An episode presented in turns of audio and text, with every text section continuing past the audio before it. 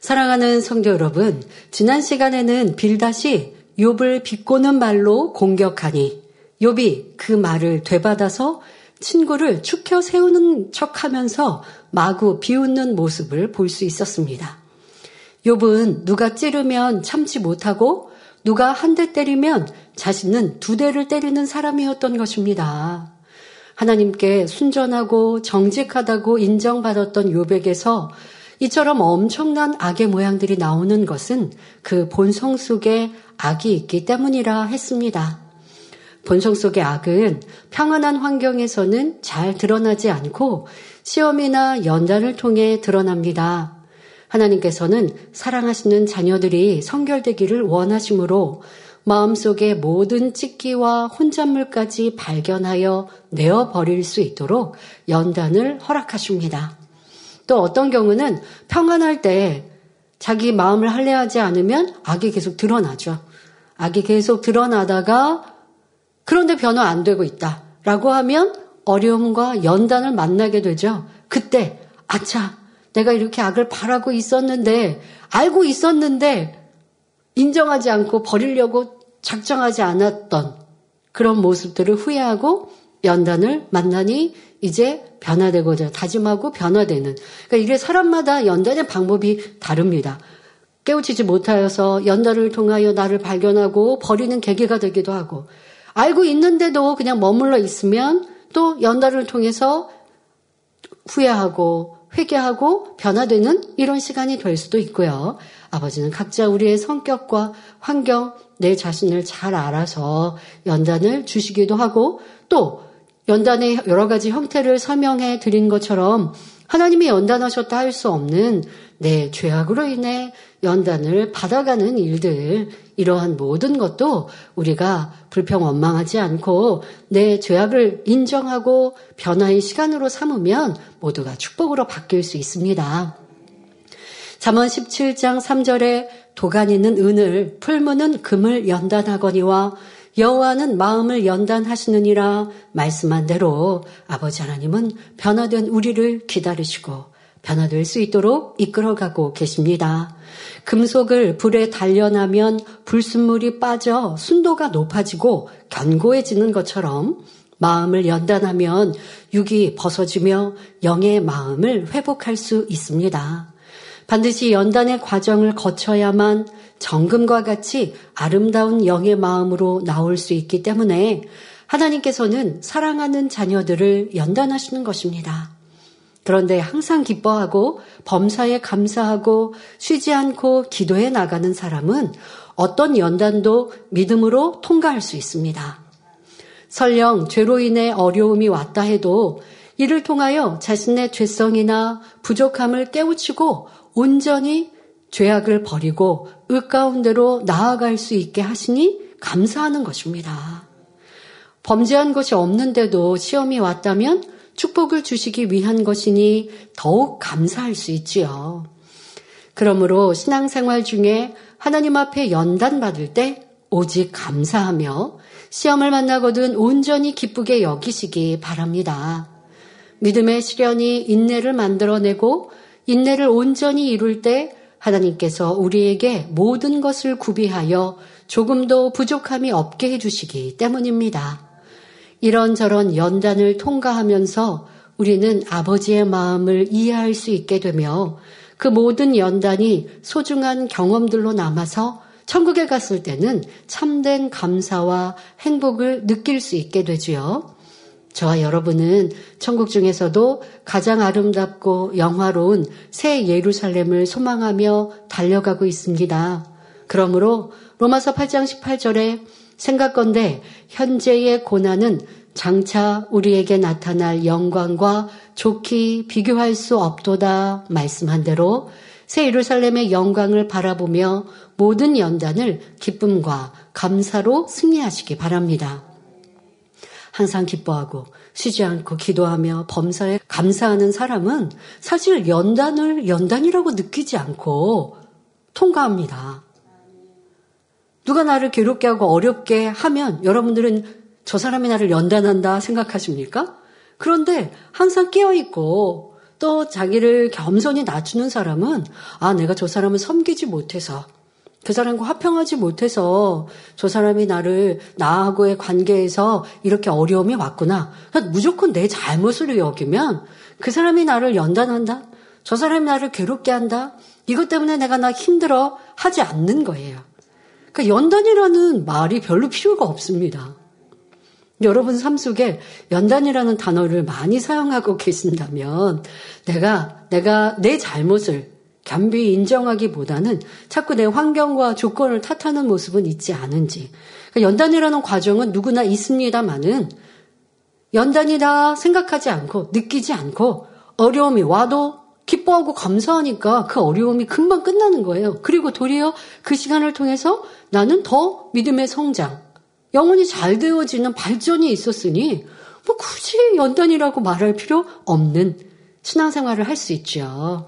이렇게 깨어있는 우리가 되면 좋겠습니다.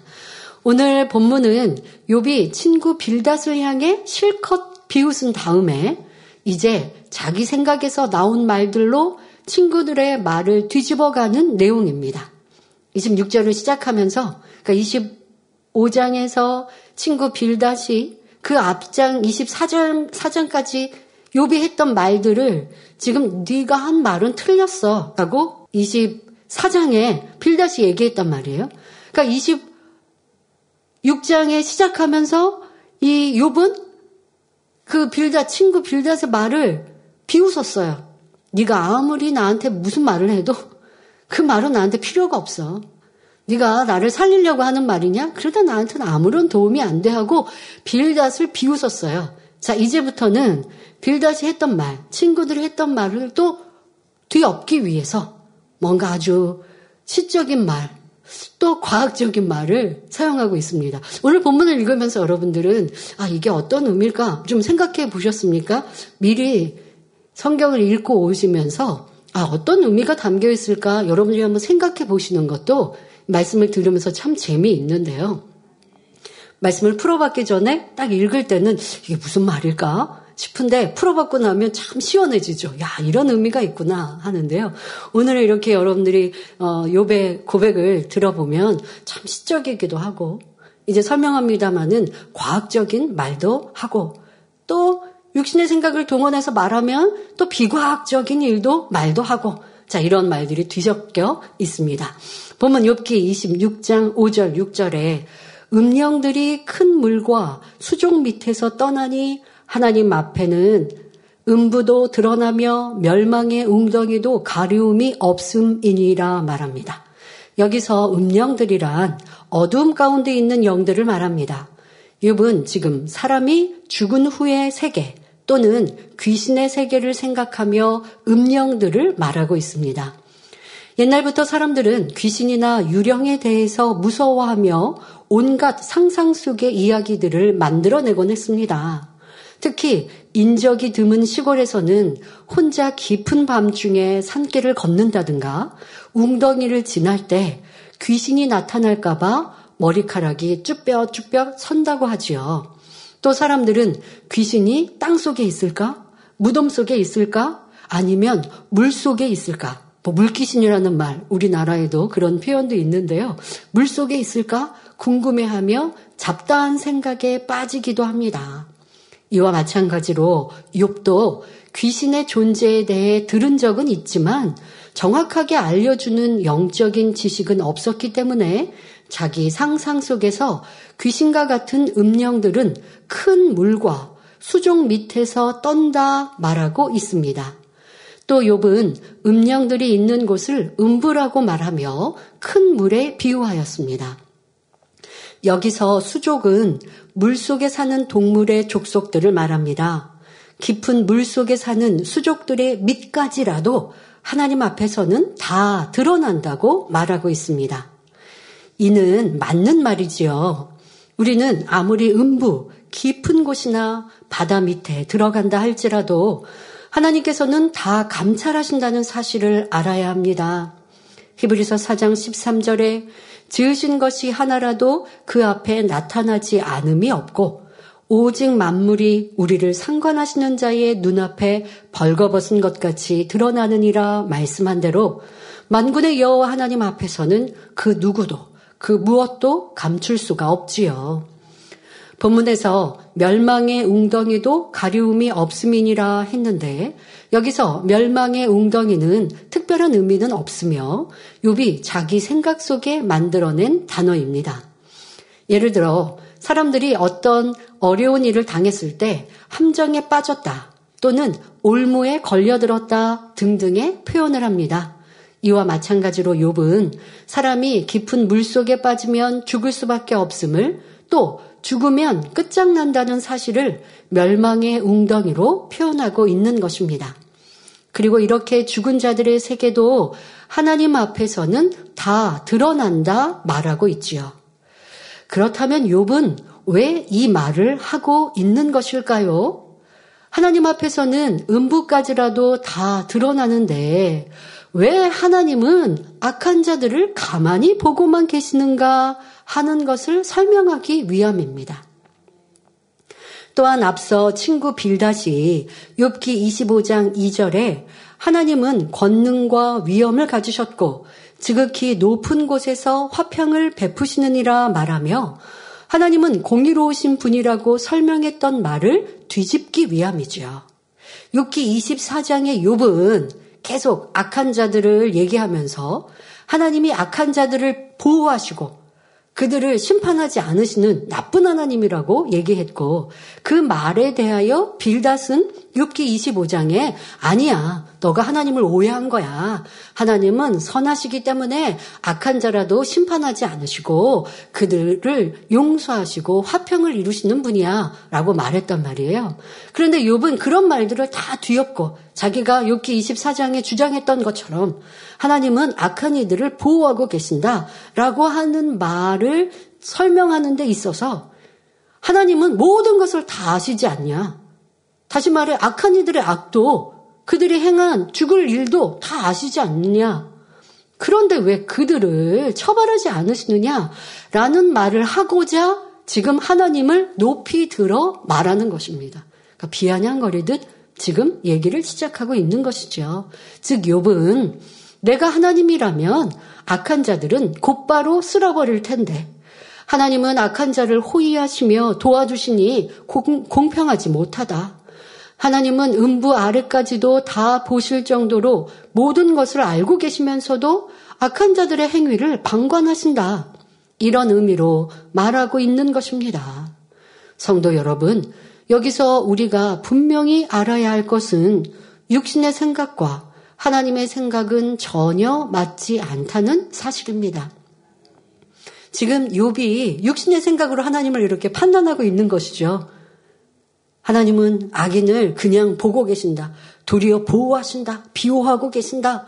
이렇게 지금 오해하는 것 이게 육신의 생각인 것입니다. 지금까지 욥기 안에서 참 이런 많은 욥의 그 판단도 육신의 생각도 보았고 그러나 하나님은 사랑으로 용서하시는 분 악인을 심판하시나 또 용서하시고 기회를 주시는 분 이런 사랑을 여러분 많이 들으셨어요. 그런데 욥은 그런 하나님의 깊은 사랑과 선을 알지 못하고 계속 판단하는 육신의 생각으로 말하고 있습니다. 로마서 8장 6절 7절에 육신의 생각은 사망이요 영의 생각은 생명과 평안이니라. 육신의 생각은 하나님과 원수가 되나니 이는 하나님의 법에 굴복치 아니할 뿐 아니라 할 수도 없음이라 말씀합니다. 여러분 여러분 삶 속에서도 이 욕과 같이 답답하게 하나님을 평가하고 판단하는 일들이 있어서는 결코 아니 됩니다. 그런데 이런 욥의 모습을 우리가 들어보면 욥이 참 답답한데요. 우리가 이러한 모습일 때가 있어요. 내가 이해 안 된다라고 하는 어려움을 만날 때, 내가 기도했는데 응답받지 못한다 할 때, 어떤 분은요, 그렇게 편지를 썼더라고요. 제가 이렇게 질병이 있고 문제가 있어서 하나님 말씀대로 살기 위해서 또 내 죄담을 하기 위해서 열심히 나를 돌아보고 있는데 저는 응답 못 받고 있어요. 그러니까 편지의 내용이 저를 깨닫지 못하고 있으니까 저를 알 수 있도록 기도해 주세요가 아니라 저는 이렇게 열심히 하는데 응답 못 받고 있습니다라는 답답함으로 쓴 편지. 이게 욥과 뭐가 다릅니까? 여러분 하나님이 회개하고 돌이키고 내가 빛 가운데 진리 가운데 사는데 문제 해결 안 해주실 리가 없어요. 그러면 어떻게 생각해야 돼요? 아, 내가 말씀대로 살지 못했구나. 회개 거를 내가 못 찾고 있구나. 겸비한 마음으로. 그, 그니까, 답답해하는. 나는 회개하고 나는 잘하는데 왜 응답 못 받아요? 이게 지금 욕과 같은 모습인 거예요. 육신의 생각으로 나는 잘하는다 라고 생각하니 내 문제를 발견하지 못하죠. 그런데 그런 모습이 아니라 겸비히 나를 낮추고 아버지의 진리에 비춰볼 때 내가 무엇이 잘못했는가 말씀에 그러면 하라 하지 말라 버리라 지키라 하신 거 정말 그대로 살고 있냐고요. 사랑하라 용서하라 이해하라 하고 있냐고요. 어떤 경우는 내가 조금 핍박을 당하니 내가 행했던 것에 대해서 후회하거나 아니면 내가 이렇게 행한 것을 누가 이렇게 나쁘게 나 내가 괴로움을 당하고 어려움을 당하게 내가 핍박을 당하도록 이렇게 어, 했나? 누가 그런 거지? 하고 생각하고 있다면 하나님께 행한 내가 선, 하나님께 심은 이 모든 것이 믿음으로 기쁨으로 했다 할 수 없는 것이죠.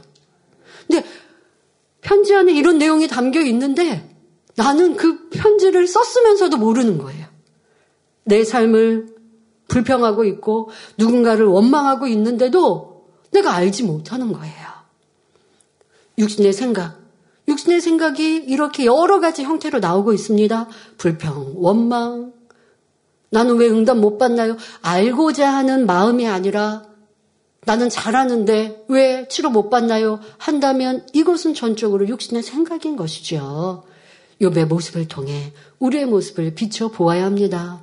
욥만 하나님을 오해하고 판단한 것이 아니라 내 신앙 안에서도 그러한 모습이 얼마나 많이 있었는가. 아니 나는 저 사람보다 나은데 왜 저 사람은 머리가 됐고 나는 인정받지 못했나? 라고 한다면 여러분 예를 우리 기관 투표까지 다 마쳤습니다. 기관 투표하시고 총회하셨을 때 혹시 나보다 앞서 뽑힌 분들을 향하여 나는 저 사람보다 나은데 라는 생각하셨습니까? 그게 바로 교만함인 거죠. 그러면 다른 기관 식구들과 또 우리 선교회 식구들을 여러분들이 다 한꺼번에 무시한 거죠. 내가 더 나은데, 내가 더 뽑힐 만한데, 나 말고 다른 사람을 뽑은 다른 회원들, 그분들을 다 무시하는 거죠. 이 얼마나 교만함입니까? 내가 뽑히지 않았으면 그만큼의 이유가 있을 것이고 다른 이들 회원들이 보기에 내가 덕을 쌓지 못한 모습을 그리고 뽑힌 분은 나보다 더 나은 모습이 무엇인가 하고 장점을 살펴야 되는데 그 사람의 단점은 보고 내 장점은 나는 내 장점 보는 거 좋아하고 남의 왜 나 모습은 왜 이렇게 단점만 보고 있는지 바꿔야 돼요. 남은 장점을 보시고요. 내 안에는 부족한 것을 찾는 이러한 겸비함이 있어야 발전하거든요. 자, 이런 여러분들의 육신의 생각들, 참 다양한 육신의 생각들로 인하여 여러분들이 어려움을 당하고 연단 중에 머물러 있고 성령의 음성을 듣지 못하는 지금 욥이 하나님에 대하여 이렇게 불평하고 원망하니 하나님의 역사를 받지 못하지 않습니까? 이러한 모습을 우리에게서 찾아야 합니다. 우리가 진리로 비추어 볼 때 지금 욥이 하는 말들이 얼마나 하나님의 뜻과는 먼 육신의 생각인지 알 수 있습니다. 욥은 선하신 하나님을 단단히 오해하고 있으며 판단 정지하고 있습니다. 그러니 이러한 육신의 생각이 있으면 하나님과 교통할 수 없고 하나님의 뜻에 순종할 수도 없으며 하나님을 기쁘시게 할 수도 없지요. 사울 왕은 왜 하나님께 버림받았습니까?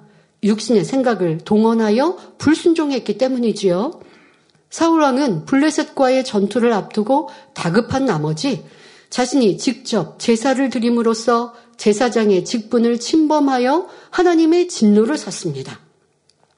아말렉과의 전투에서는 모든 것을 남김없이 진멸하라는 하나님의 명령을 어기고 좋은 짐승들을 전리품으로 취하고 아말렉 왕을 생포해 왔지요.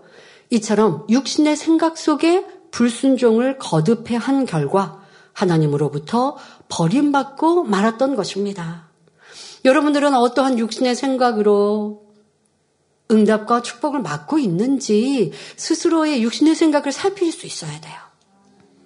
그럴 때 하나님의 응답을 끌어내릴 수 있습니다. 지금 사울 왕의 입장에서는 그의 말을 빌려보면 아말렉과의 전투에서 좋은 것으로 하나님께 제사를 드리고자 또 그렇게 하기를 좋은 것을 남기기를 백성들이 원해서 라고 말하고 있지만 이게 바로 육신의 생각이라는 거예요. 여러분 삶에서는 이런저런 이유와 또 타협하고 있는 것 대입에도 말씀하신 대로 타협하고 있는 우리의 모습 절대적인 진리에 기준하여 살아야 하는데 우리가 타협할 때요 육신의 생각 동원할 때요 다른 사람과 비교할 때도 참 많습니다. 저 사람이 이러니까 나도 뭐. 저 사람이 이러니까 나도 그쯤은. 저 사람보다 나은데 뭐. 여러분 이러한 기준 자체가 틀린 것이죠. 우리 육신의 생각은 내 유익을 쫓아 하나님의 말씀을 어기고 있는 모습들을 찾아서 온전히 고쳐가고 회개할 때에 기도하는 바에 응답받을 수 있습니다. 요나도 마찬가지로 육신의 생각을 동원하지 않습니까? 하나님께서 아수르의 수도 니누에에 가서 멸망을 선포하라 명하셨으나 요나는 아수르와 반대인 다시스행 배를 타고 지금 다시스를 향하여 도망가고 있습니다. 아수르는 이스라엘을 괴롭혀온 적, 적대국이므로 그들이 회개하여 용서받지 않고 그대로 멸망하기를 원했기 때문입니다. 이는 자기 의 속에서 내 옳다. 라고 하는 의 속에서 하나님의 백성을 위하는 마음 때문이었지만 하나님께서 보실 때는 명백한 불순종이었죠. 여러분 이렇게 육신의 생각을 동원하는 걸 찾아야 합니다. 하나님 중심의 신앙생활을 하지 못하고 사람에게 맞추다가 하나님의 뜻에 어긋나면 이게 바로 죄가 되는 거예요. 지금 요나가 그랬지 않습니까? 이스라엘을 공격하고 괴롭히는 이 아수르 그 수도인 니누에가 멸망당하면 참 좋겠는데 하나님은 거기에 가서 멸망을 선포하라고 하시니까 백성들을 사랑하고 나라를 사랑하는 마음으로 하나님 앞에 불순종했어요. 불순종이라는 생각도 안 드는 거예요. 육신의 생각이 앞서면 이게 불순종이다라고 떠오르지 않아요. 그냥 내가 옳다. 내가 지금 잘하는 거다. 그러면 나는 잘하고 하나님은 틀렸게요. 이렇게 되는 거예요. 여러분들이 어떻게 육신의 생각으로 하나님의 뜻을 하나님의 나라를 이루지 못하는지라는 것을 우리는 이러한 것에서 교훈을 삼아야 합니다. 요나는 나름대로 믿음이 있고 하나님과 교통하는 선지자였음에도 육신의 생각이 있으니 하나님의 선하심과 의로우심을 믿어드리지 못했고 하나님의 사랑에 대해서도 이해하지 못했던 것입니다. 이에 하나님께서는 요나가 탄 배가 풍랑을 만나게 하셨습니다. 제비 뽑기의 결과로 풍랑의 원인이 요나임이 밝혀지자 요나는 바다에 던져졌지요. 바다에 던져진 요나는 큰 고기의 뱃속에 들어가 3일간 자동 금식하며 철저히 회개한 후 바닷가 육지에 토해졌습니다. 그제야 비로소 요나는 순종하여 니누의 성에 가서 심판을 선포했습니다. 요나의 경고를 들은 니누의 거민들이 회개하자 하나님께서는 용서하고 심판을 거두셨습니다. 하지만 아직도 육신의 생각을 깨뜨리지 못한 요나는 이에 대해 크게 분을 냈습니다. 하나님께서는 이런 요나를 깨우쳐 주시고자 기적을 체험하게 하십니다. 박넝쿨이 하룻밤 사이에 났다가 그 뜨거운 햇살을 가리우는 박넝쿨이 지금 요나의 그 뜨거 머리 위쪽으로 나게 하시고 그러면 아 햇살을 가리울 수 있잖아요. 그런데 그렇게 은혜를 베푸셨다가 순간에 벌레에 먹혀서 이 박농쿨이 시들어 버렸습니다. 자, 이것을 통해서 지금 내가 햇살을 가리우는 박넝쿨이 있을 땐 참 좋았어요. 그런데 이 박넝쿨이 사라졌어요. 자, 근데 이것을 또 요나는 하나님께 성을 냅니다. 왜 이렇게 하시냐고? 자, 박넝클과 비교할 수조차 없는 수많은 생명을 극률이 여기시는 하나님의 마음 좀 깨우치면 좋은데 깨우치지 못하는 것을 볼 수 있지요. 이처럼 사람의 육신의 생각과 하나님의 생각은 전혀 다른 것입니다. 요나는 기회를 얻었죠. 지금 큰 물, 큰 고기 뱃속에서 죽음의 위협, 죽을 수밖에 없는데 그 안에서 그래도 철저히 통해 자복하니 하나님의 다시 기회를 주셔서 하나님의 뜻을 이루기 위해 니누에 갔습니다. 그리고 열심히 하나님의 일을 했습니다. 그런데 마음이 변화가 되지 않으니까 마음 중심으로 하나님의 선과 의로움을 깨닫지 못하니까 결국 자기가 원하는 대로 니누에 하나님의 말씀대로 내가 순종해서 니누의 멸망을 선포하기는 했지만 마음은 니누에가 멸망했으면 좋겠어요. 그러니 선포한 후 이제 성이 보이는 곳에 올라가서 저 성이 망하나 안 망하나 보고 있는데 망하지 않고 하나님은 용서해 주시잖아요. 그게 영 싫은 거예요. 여러분 우리가 하나님의 일을 함에 있어서도 마음이 하나님의 마음, 진리, 선, 믿음으로 하나 되지 못하면 아무리 일을 이루었어도 요나처럼 칭찬을 받지 못하고 야단받을 수밖에 없습니다. 죄종들, 레이족들, 우리 모든 기관장 이상 일꾼들, 구역장, 조장, 지역장님들, 여러분들이 아무리 최선을 다하고 열심히 일했어도 하나님의 진리의 마음을 닮을 때 하나님은 잘했다 칭찬하시고 모든 것을 상급으로 갚아주시지요. 그런데 혹여 2023년 나는 충성했는데 왜 내가 기도하는 바에 응답 못 받았지? 라고 한다면 아직도 하나님의 선과 진리를 알지 못하고 내 의로 판단하고 불평하고 원망하며 선을 쫓지 못했던 이러한 모습들을 지금 예를 들어 드린 육신의 생각을 통해서도 욥기를 통해서도 나를 잘 발견하면 축복입니다. 자, 이어지는 본문을 보면 욥은 하나님께서 공평하게 행하지 않으시고 하나님 마음대로 하신다는 것을 표현하기 위해 하나님의 권능과 그에 담긴 뜻을 하나하나 설명해 나갑니다. 그러나 이는 욥이 들었던 지식과 자기 생각 속에 있는 것들을 배합시켜 말하는 내용임을 염두에 두고 들으시기 바랍니다. 즉 욥의 말 중에는 맞는 내용도 있지만 틀린 내용도 있다는 것입니다. 자, 그런데 지금 이렇게 우리가 7절, 8절을 오늘 여러분들 들어보시면 참 과학적이기도 하고 이 신비로운 설명들을 합니다. 그런데 여러분들 이 설명을 오늘은 그런 설명을 위주로 하게 되는데요. 그래서 제목이 영혼의 소리인데요. 자, 이 설명을 이제 듣지만 원래 욥이 하고자 하는 것은 하나님은 이렇게 위대하신 분인데 그런데 악인을 심판하지 않으신다라고 하는 의미를 담아 지금 설명을 하지만 그러나 오늘은 이 절수 7절과 8절의 그 문자적인 의미를 우리가 영적으로 풀어서 설명을 하고 의도한 바는 이제 다음에 설명하도록 하겠습니다. 여기 26장 7절에 그는 북편 하늘을 허공에 펴시며 땅을 공간에 다시며 말합니다. 동편 하늘도 있고 서편, 남편 하늘도 있는데 욥이 굳이 북편 하늘을 언급한 이유는 무엇일까요? 욥이 동서남북 하늘을 바라볼 때 특히 북편 하늘은 자신이 알 수 없는 미지의 세계처럼 느껴졌기 때문입니다.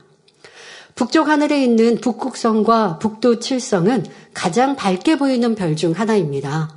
이 중 북극성은 위치가 변하지 않기 때문에 옛날 사람들은 밤에 길을 걷거나 항해를 할 때 북극성을 기준으로 방향을 확인했습니다.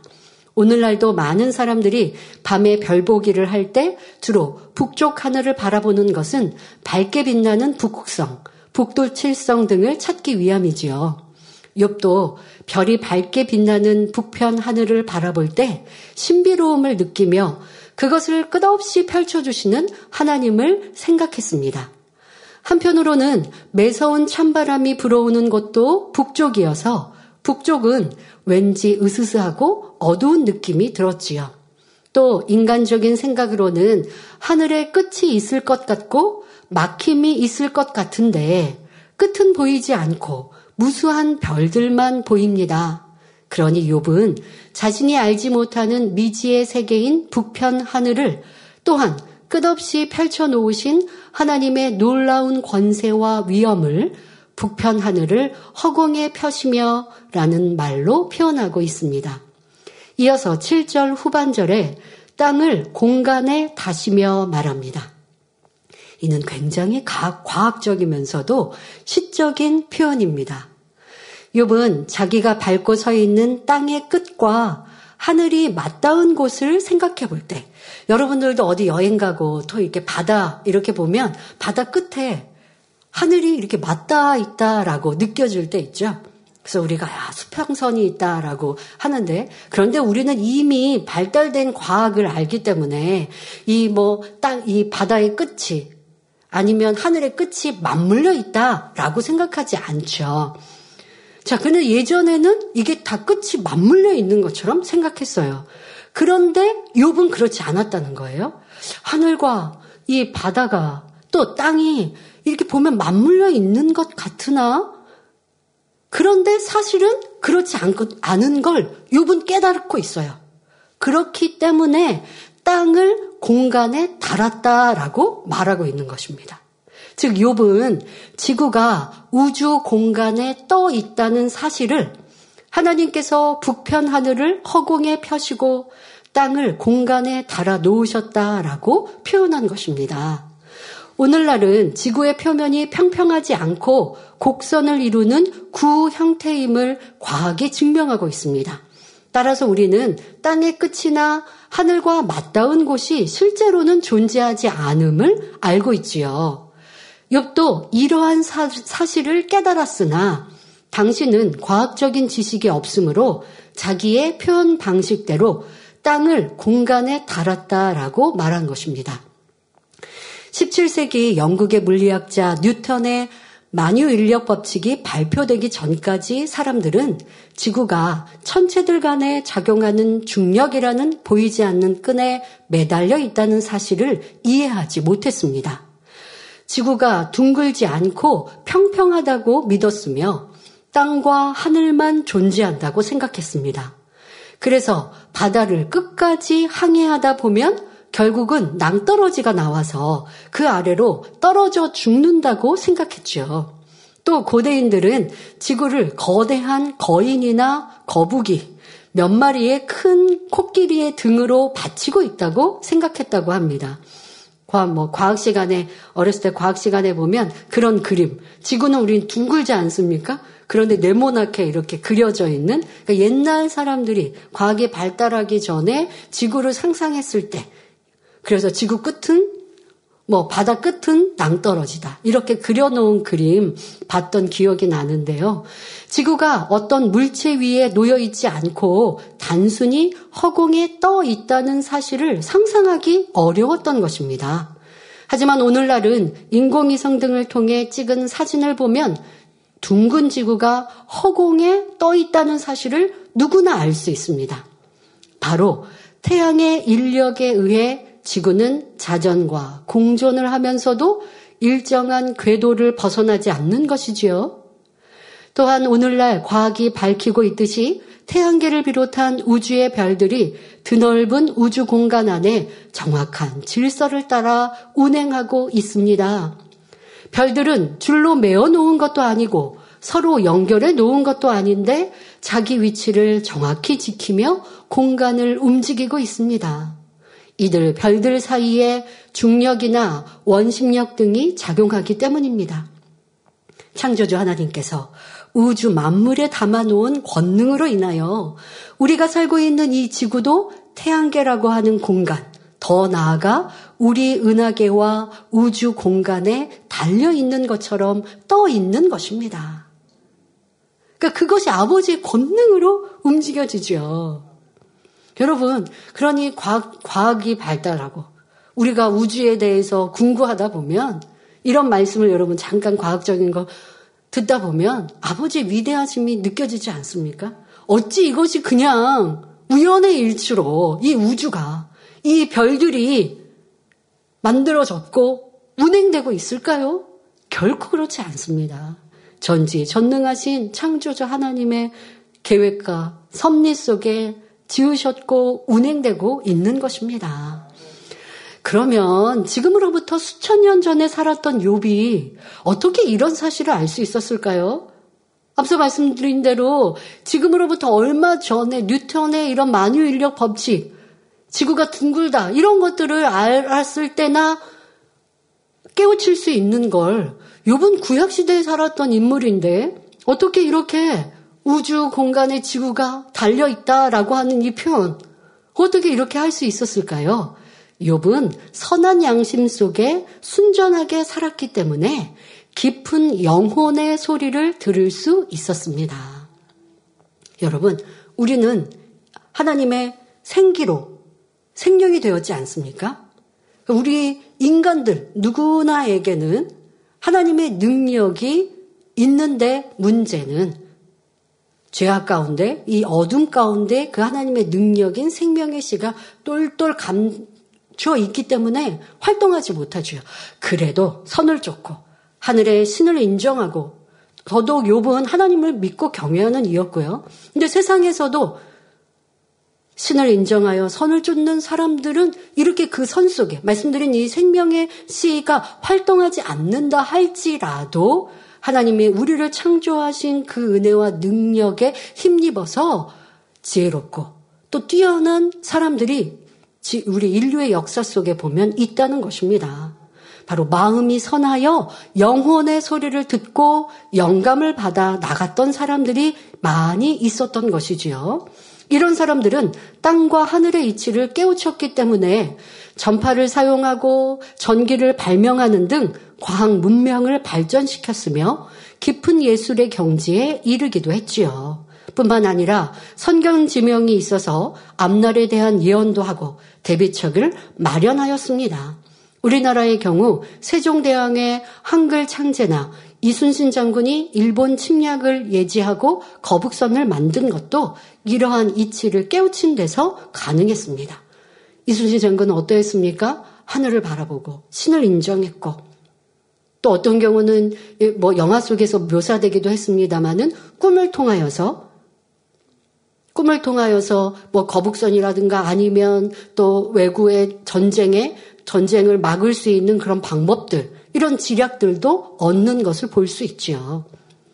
선을 쫓고 또 위로는 신을 인정하고 나라로는 왕을 향하여 충성을 다하고 백성들을 섬기는 이러한 신실한 인물들은 꼭 예수 그리스도를 알지 못하였다 할지라도 그 선한 중심 안에 하나님의 도우심을 받을 수 있었던 것입니다.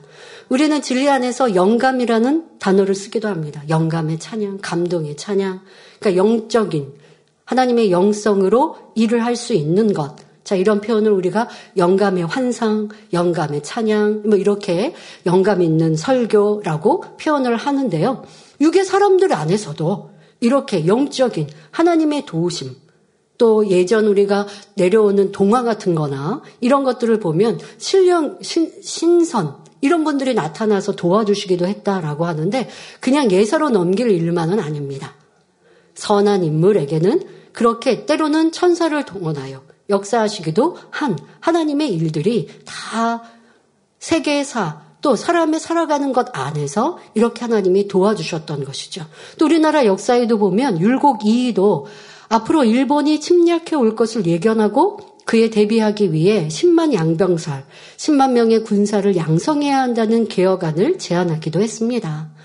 더구나 오늘날은 성령 시대이기 때문에 우리가 성령의 감동함 가운데 영혼의 소리를 듣고 하나님의 마음과 뜻을 이해하고 깨우칠 수 있습니다. 여러분들의 삶 속에서도 직장에서도 일터에서도 그리할 수 있습니다. 사람의 마음도 이해할 수 있고 보통 사, 세상 사람들은요 상대의 성격 마음 잘 이해하지 않으려 합니다. 그러나 여러분들이 선을 쫓아가면 상대의 때로는 때론 억지 부리는 사람이라 할지라도 그 사람이 왜 저런 성격을 만들었는지 이해하려고 하고 품으려고 할 때 이해할 수 있는 마음을 주시는 것 이러한 성령의 역사 속에 화평할 수 있을 것이고 그렇게 모두를 섬기면 사람들에게도 인정받고 그뿐 아니라 또 여러분들의 일의 성과도 더 잘 낼 수 있도록 아버지께서 지혜도 주시고 방법론도 허락하시는 이러한 지금 말씀의 제목처럼 영원의 소리. 다시 말해 우리는 성령의 인도를 음성을 주관을 삶 속에서도 받아 나가야 합니다. 신앙 안에서만이 아닙니다. 여러분 세상 가운데서도 성령님께서 그렇게 도와주십니다. 성령님은 우리에게 가장 좋은 길로 인도하시며 앞일도 미리 아시니 하나님의 자녀들이 어려움을 당치 않고 평안하도록 인도해 주십니다. 고린도전서 2장 10절에 오직 하나님이 성령으로 이것을 우리에게 보이셨으니 성령은 모든 것 곧 하나님의 깊은 것이라도 통달하시느니라 말씀한 대로입니다. 그런데 안타깝게도 지금 욥이 그는 북편 하늘을 허공에 펴시며 땅을 공간에 다시며 라고 하나님의 위엄과 권세를 말하는 것은 하나님을 높여드리기 위함이 아닙니다. 욥이 이런 말을 하는 의도는 하나님은 그처럼 놀라운 위엄과 능력이 있는데도 악한 자들을 벌하지 않으시더라. 오히려 악한 자를 호의해 주시고 축복해 주시더라. 라고 비꼬기 위함입니다. 그러면서 친구들아, 이러한 사실을 모르는 너희들도 어리석다. 라고 비웃고 있는 것입니다. 성도 여러분도 이 말씀을 들으면서 자신의 마음을 점검함으로 혹여 욕처럼 뒤틀린 마음이 발견된다면 신속히 벗어버리는 계기를 삼으시기 바랍니다. 심하게 구겨진 옷도 다리미에 뜨거운 열을 가해 다림질하면 깨끗하게 펴지는 것처럼 아무리 뒤틀린 마음이라도 성령의 불을 받고 충만함을 입으면 곱고 반듯하게 펴질 수 있습니다. 참 지혜로운 사람인데도요, 마음이 꼬이고 배배 꼬이고 나면 그 지식도 지혜도 쓸모없게 되는 거죠. 지금 욥처럼 하나님의 이런 위대하심을 높여드리는 것 같고 보통 사람들이 깨닫지 못하는 과학의 깊은 것도 깨우쳐서 아주 시적으로 멋지게 표현했지만 아, 그 의도는 다른 데 있으니 어찌합니까? 여러분들의 마음에 내 신앙 안에서 내가 또 하나님 하나님에 대한 마음이나 응답과 축복을 바라는 것이나 또 세상 삶이나 사람과의 관계에도 이게 마음이 비틀려 있고 꼬여 있으면 하나님의 능력 은혜를 온전히 받아 누릴 수 없고 내 지혜조차도 내 학식 경험조차도 삐뚤어져 버리면 잘못되어진다는 이러한 것을 욥을 통해 깨우치시기 바랍니다. 또한 그는 북편 하늘을 허공에 펴시며 땅을 공간에 다시며 라고 한 욥의 고백에서 우리는 한 가지 사실을 더 깨달을 수 있어야 합니다. 오늘날과는 달리 과학적인 설명이 전혀 없었던 때인 수천 년 전에 이미 지구가 창조주 하나님의 권능에 의해 공중에 떠 있다는 사실이 욥기에 기록되어 있다는 점입니다. 이는 바로 성경이 사람의 두뇌에서 나온 추상적이거나 도덕적인 경전이 아니라 살아계신 창조주 하나님의 말씀이라는 사실을 입증해 주는 것입니다. 그저 이스라엘, 구약은 이스라엘의 역사를 기록해 놓은 역사물 아니라 하나님의 창조의 섭리와 하나님의 인간 경작의 섭리를 기록해 놓으신 뜻이 하나님의 마음이 담겨 있는 것이죠. 지금 이 욥의 고백 안에서도 하나님의 창조, 하나님의 위대하심을 느낄 수 있지 않습니까? 인간 경제의 역사 속에 최근에나 이 과학적으로 밝혀진 이 일들이 이미 구약 시대의 욥은 영혼의 소리로 감동으로 이렇게 깨우치고 있다라는 것 우리는 알아야 합니다. 그러므로 디모데후서 3장 16절에 모든 성경은 하나님의 감동으로 된 것으로 교훈과 책망과 바르게 함과 의로 교육하기에 유익하니라고 말씀하고 계신 것입니다. 그러니 여러분들이 하나님의 말씀으로 변화되고 하나님을 경외하여 지혜의 지식의 근본이신 하나님의 능력을 힘입으면 아이 저는요 능력이 부족해요 지혜가 부족해요 학식이 부족해요 경험이 부족해요 할 필요가 없습니다. 아, 저 사람보다 저는요, 저는 뭐 세상 사람들은 그렇게 얘기하죠. 금수저, 흙수저 하며 내 부모가 능력이 없어서 제 삶은 뭐 성공에, 성경을 바라볼 수 없습니다. 기대할 수가 없습니다. 말하는 세상 사람들을 봅니다. 그러나 우리는 그렇지 않습니다. 성경 안에 지혜와 지식이 다 담겨 있고 하나님을 경외하면 그것이 응답과 축복이요 성공의 길이니 나는 할 수 없습니다 할 것이 아니라 아버지의 참 자녀로 나오는 우리 모두가 되어지면 세상에도 성공하는 사람이 될 수 있습니다. 이어지는 본문을 보면 욥은 하늘에서 내리는 비에 대해서 설명합니다. 비. 자, 욥기 26장 8절에 물을 빽빽한 구름에 싸시나 그 밑에 구름이 찢어지지 아니하느니라 했는데 이는 욥이 자기 생각 속에서 엉뚱하게 설명하는 내용입니다. 마치 물과 구름이 따로 있고 구름이 그 물을 감싸서 받쳐주고 있는 것처럼 지금 욥은 말하고 있습니다. 욥이 생각하기에는 하늘에 샘이 있는데 그 샘이 구름에 쌓여 보이지 않습니다. 그 샘에 있는 물이 비가 되어 땅으로 끊임없이 내려오고 있으며 앞으로도 계속 내려올 것이라고 생각하고 있지요. 그러니 욥이 볼때 이처럼 빽빽한 구름 안에 물이 늘 담겨 있음에도 불구하고 구름이 찢어지지 않는 것이 신기하고도 놀랍다는 것입니다. 욥은 마치 자신이 오묘하고도 대단한 발견을 했다고 생각하고 있지만 이는 과학적으로는 전혀 맞지 않지요. 우리가 나중에 살펴볼 욥기 32장부터는 욥의 새로운 친구 엘리후가 등장합니다. 욥기 36장 27절 28절을 보면 엘리후는 그가 물을 가늘게 이끌어 올리신즉 그것이 안개 되어 비를 이루고 그것이 공중에 내려 사람 위에 쏟아지느니라 말합니다. 이는 과학적으로 맞는 말이죠. 지구 전체적으로 볼 때 태양열은 초당 수십억 리터의 물을 증발시킨다고 합니다. 태양에서 오는 열. 자, 이것이 이 땅에 물을 그렇게 초당, 1초당 수십억 리터의 물을 끌어올리는 것이죠.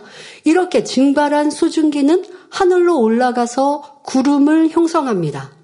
바람과 기류는 이 구름들을 이동시키고 비나 눈으로 지면에 내리게 하지요.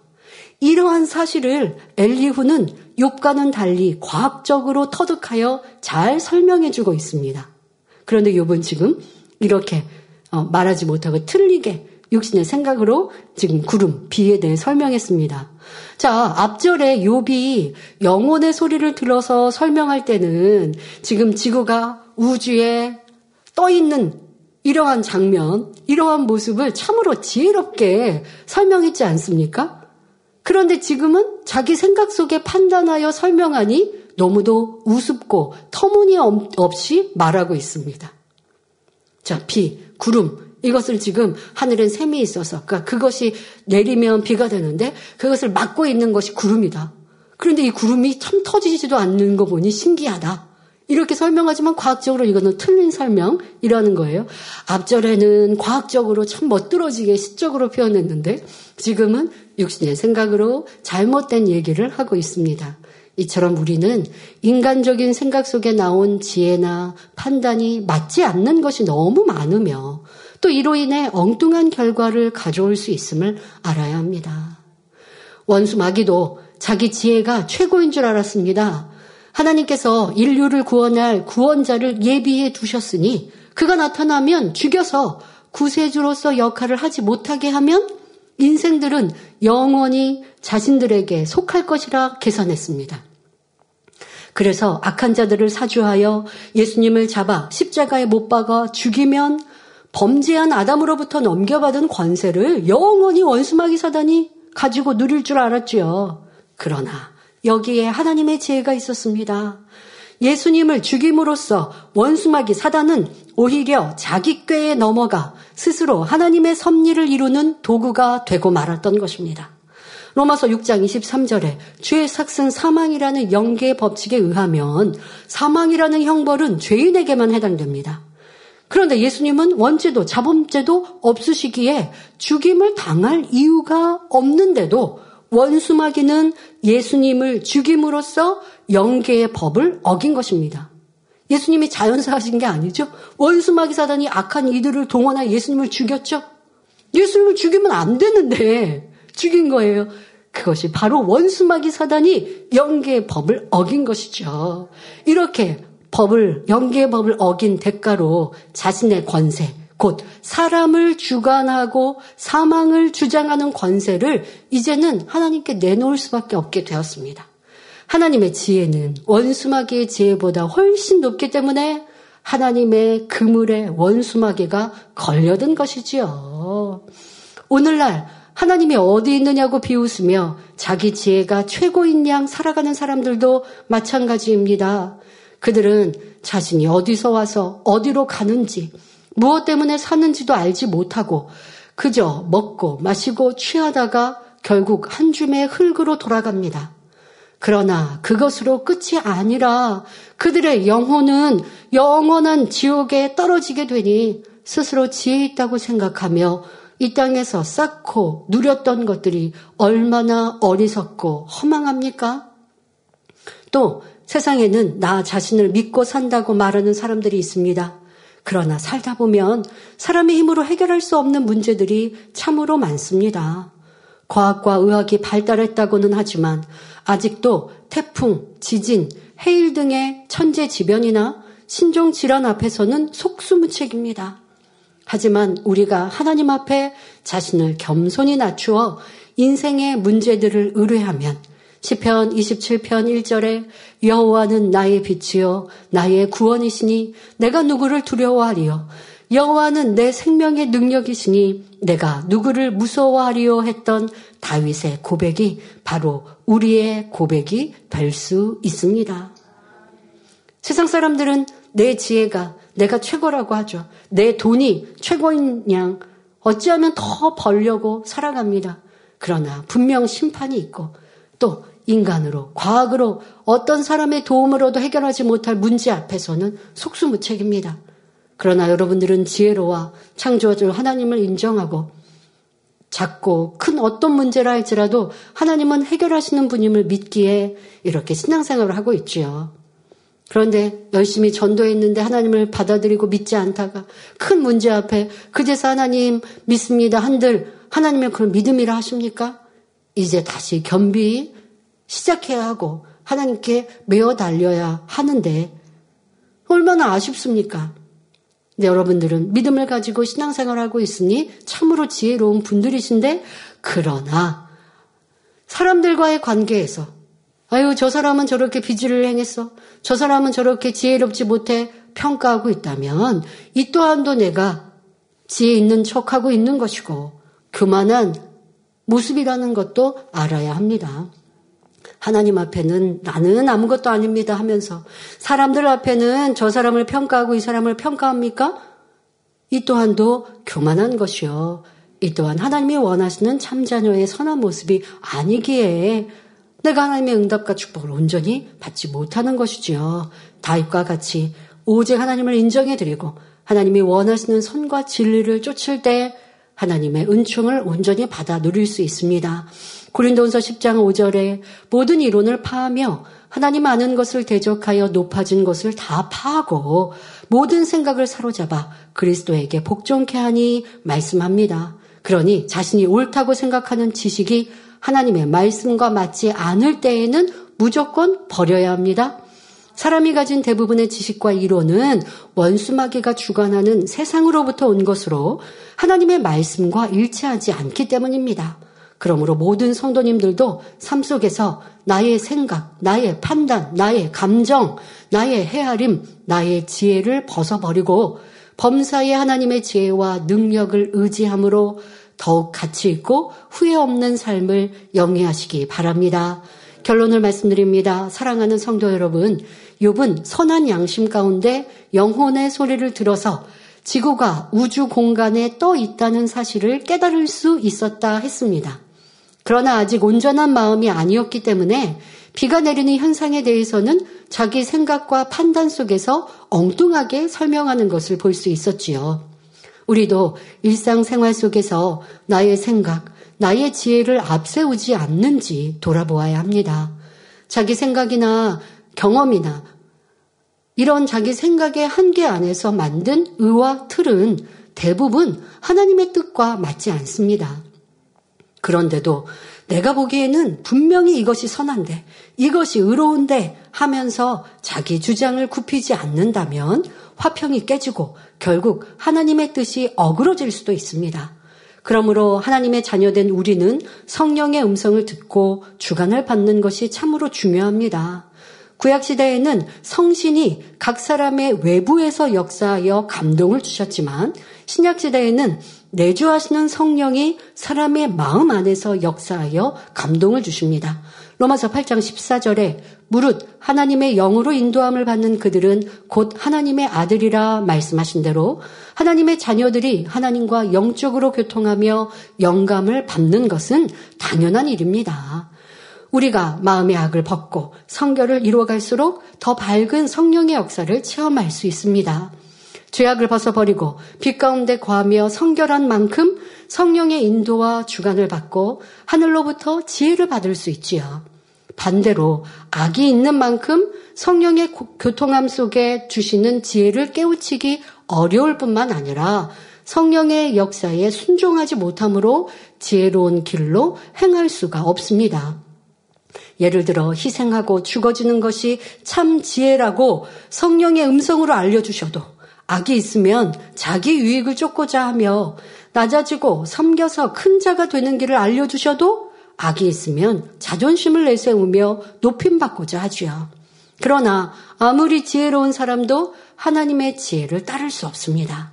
우리가 무슨 일을 하든지 자신의 지혜를 고집하지 않고 하나님 뜻을 쫓을 때 최고의 열매를 거둘 수 있는 것입니다. 그러므로 모든 성도님들은 악은 모양이라도 버리고 선으로 가득 채우심으로 성령의 음성을 밝히 듣고 순종하시기 바랍니다. 또한 잠언 3장 5절에 너는 마음을 다하여 여호와를 의뢰하고 내 명철을 의지하지 말라 말씀한 대로 아버지 하나님 앞에서 겸손히 자기를 낮추고 하나님의 지혜와 능력을 의지하심으로 여러분의 삶 가운데 아름답고 실한 열매가 풍성히 맺히시기를 주님의 이름으로 축원합니다. 할렐루야 전능하신 사랑의 아버지 하나님 이 시간 기도 받는 모든 성도님들 위해 안수하여 주옵소서. GCN 방송과 인터넷과 화상을 통해 기도받는 지 교회와 지 성전 그리고 전 세계 하나님의 자녀들 위에도 시공간을 초월하여 역사하여 주시기를 원합니다. 믿어지는 믿음을 주시고 부정적인 생각과 의심의 세력을 물리쳐 주옵시며 모든 시험 환란도 물리쳐 주옵소서.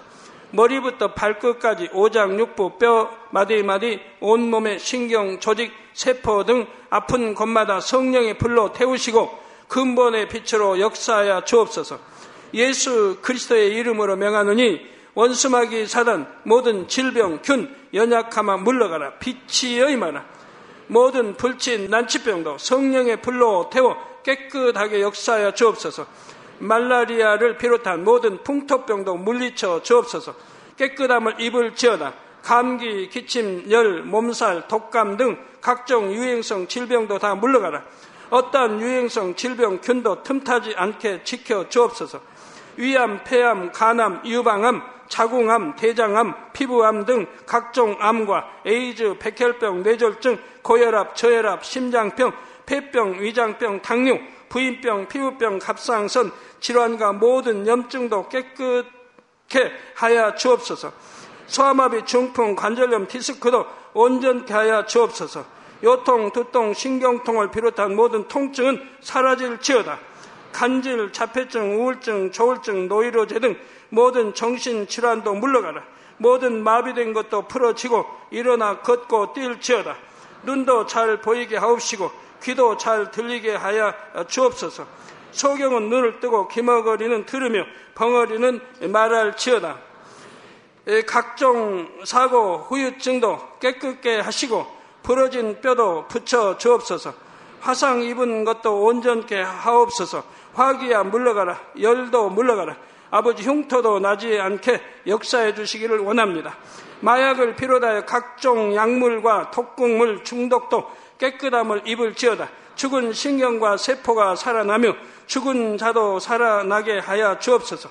잉태의 축복도 주시기를 원합니다. 잉태 축복을 받으라 예수 그리스도의 이름으로 명하느니 원수막이 사단아 하늘 공중 곳에 잡은 악의 영들아 물러가라. 그의 사자들도 물러갈 지니라. 이 땅의 악한 영, 더러운 영, 거짓되고 간사한 영, 이간질하고 미혹하는 모든 어둠들은 물러가라. 모든 흉악의 결박을 풀고 어둠아 물러가라. 빛이 여 임하라. 아버지 하나님 부르짖어 기도할 수 있는 능력을 주시고 죄를 버리고 성결될 수 있는 능력을 주옵소서. 영혼이 잘됨같이 범사에 잘되게 하시고 가정의 복음화도 이루어 주시기를 원합니다. 한 주간도 모든 사고와 재앙으로부터 지켜주시고 불통이 없는 형통한 삶을 살 수 있도록 축복해 주옵소서. 성령의 불담으로 천군 천사와 주님의 불꽃 같은 눈동자로 모든 하나님의 자녀들과 가정, 일터, 사업터를 지켜주시기를 원합니다. 학생들에게 지와 명철을 더하시고 공부도 할 수 있는 뜨거운 마음과 열정도 더하여 주옵소서. 마음과 생각을 세상에 빼앗기지 않도록 지키시고 하나님을 뜨겁게 사랑하는 학생들로 축복하여 주옵소서. 하나님의 자녀들이 먹으나 마시나 입으나 무엇을 하든지 하나님 앞에 영광 돌리는 삶이 되게 축복하여 주시기를 원합니다. 나는 하나님을 만났노라 체험했노라 응답 받았노라 축복 받았노라 간증하는 입술이 되게 역사하여 주옵소서 아버지 하나님 감사합니다 홀로 영광 받으옵소서. 우리 주 예수 그리스도의 이름으로 기도하옵나이다. 아멘